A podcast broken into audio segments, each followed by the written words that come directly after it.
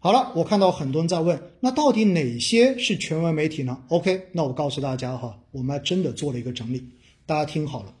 哪些人说话是靠谱的，对不对？那我们来看一看哈，首先权威的官媒，也就是官方媒体，到底包括什么呢？中央媒体总共有一十八家，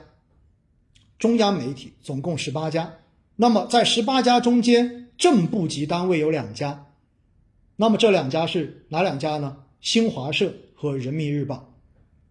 所以新华社发什么样的消息，包括人民日报发什么样的消息，其实这一个大家可以去看看它的原文，这还是有差别的啊。所以这两个媒体所发的东西，相对而言，至少它是真的消息，这一点是有保证的。所以新华社跟人民日报这是正部级的单位，而副部级单位总共有九家。这九家分别是什么呢？中央电视台，哎，这个大家知道了，对不对？央视，第二是求是，第三解放军报，第四光明日报，第五经济日报，第六中国日报，第七中央人民广播电台，第八中央国际广播电台，第九科技日报。所以这九家是副部级单位，接下来是七家正局级单位，那么分别是什么呢？中国纪检监察报、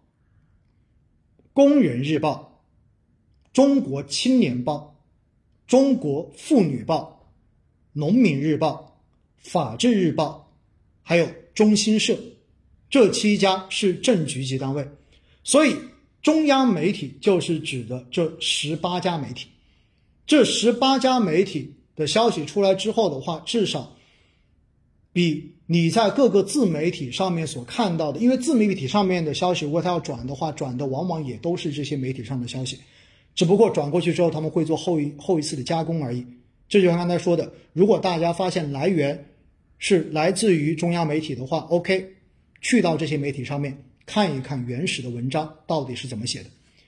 然后在这三个媒体中间呢，呃，在这十八个媒体中间，大家听上有点晕啊，我告诉大家。十八家媒体中间，基本上呢跟投资相关的，听好了啊，这个就更更加重要了。跟投资相关的，基本上呢可以分为三个梯队，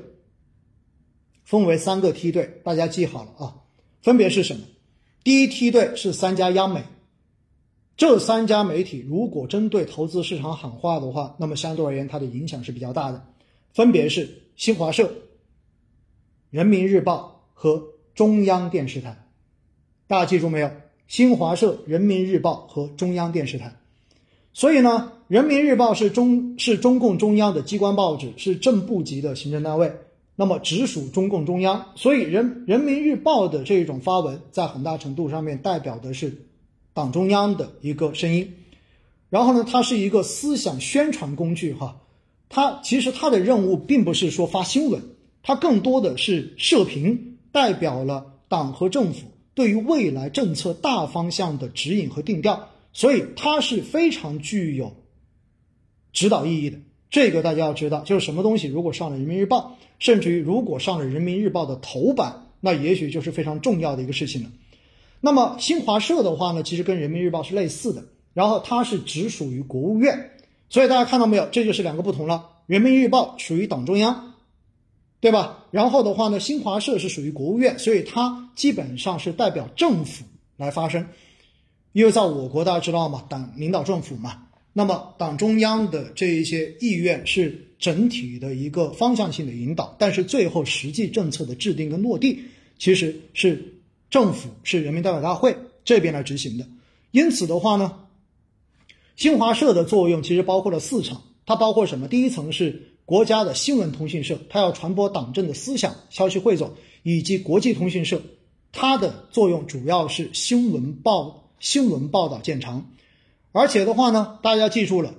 大家要注意哈，大家要注意，就是这一次我们刚才讲到的，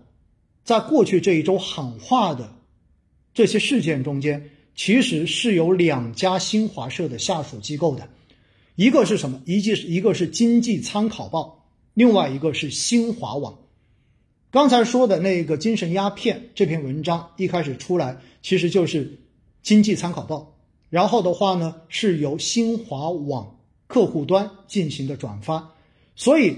它代表的是两位记者的个人观点，而不是新华社的官方态度。所以大家记住了，经济参考报和新华网上面的这个发的东西，大家记住，并不算是新华社官方的态度。这是不一样的哈，大家要搞清楚这种细微的差别。那么，其实我们在看的这一些内容的时候，如果你去看到这些媒体，你要去关注它到底是这一些媒体、这些机构的本刊，比如说新华社就是新华社，还是说新华社下面的二级报刊、二级刊、二级单位跟上面的本刊，它的这个权威性、它的这个影响力是完全不一样的，所以。你要大家要知道一点，新华网是新华社机构的网络延伸，是一个渠道入口。但是转载的内容不仅仅限于新华社的本刊，还包括新华社旗下的其他二级刊物。因此，我们说并不代表新华社本身的这个态度，这就是很重要的一个差别了。然后第三个就是中央电视台，这个就不用讲了，对不对？那么这是隶属于国务院国家新闻出版广电总局的。是一个副部级的单位，那么它旗下的当然在中央电视台哈，对投资市场的这个影响最直接的肯定是新闻联播了，这个大家应该知道的，对不对？呃，以前有过开玩笑哈，如果你要了解宏观市场，了解大政方针，对于投资来讲，看新闻联播是很重要的一个习惯哈。呃，最早的时候，当时说雄安新区，最早的这一个端倪就是可以在新闻联播中间提前半年可以发现的哈。那另外一个就是焦点访谈，焦点访谈的话，对于投资市场的这种影响，尤其对于具体行业的影响、具体公司的影响是比较明显的。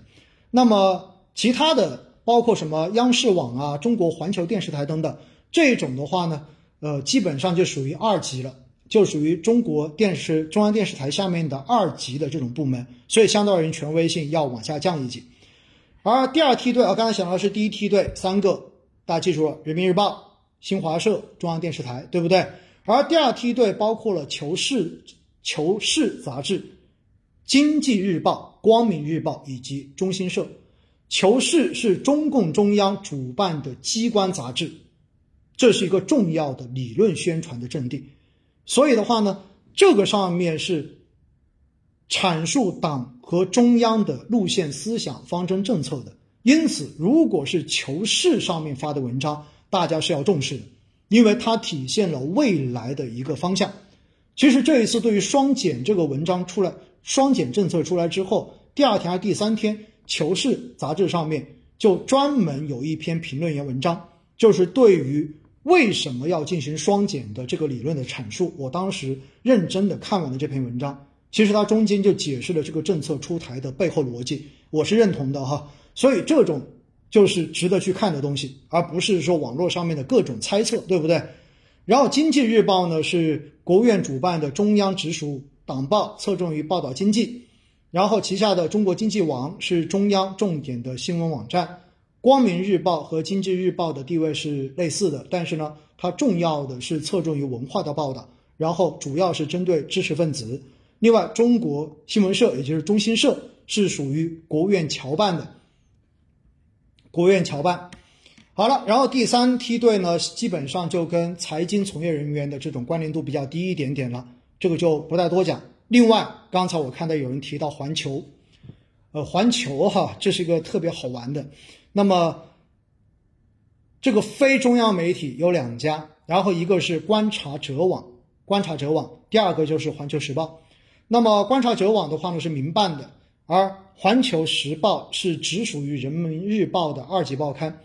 那么这两家媒体的观点一般都会比较的尖锐，尤其是那环球时报，那家国情绪比较浓哈，所以有很多人说看这个的话就像打鸡血一样，对不对？有点有点那种热血澎湃的这种感觉。但是呢，它中间有一些的这种评论，大家看完之后的话呢，也许会带一点点风向标的这一种。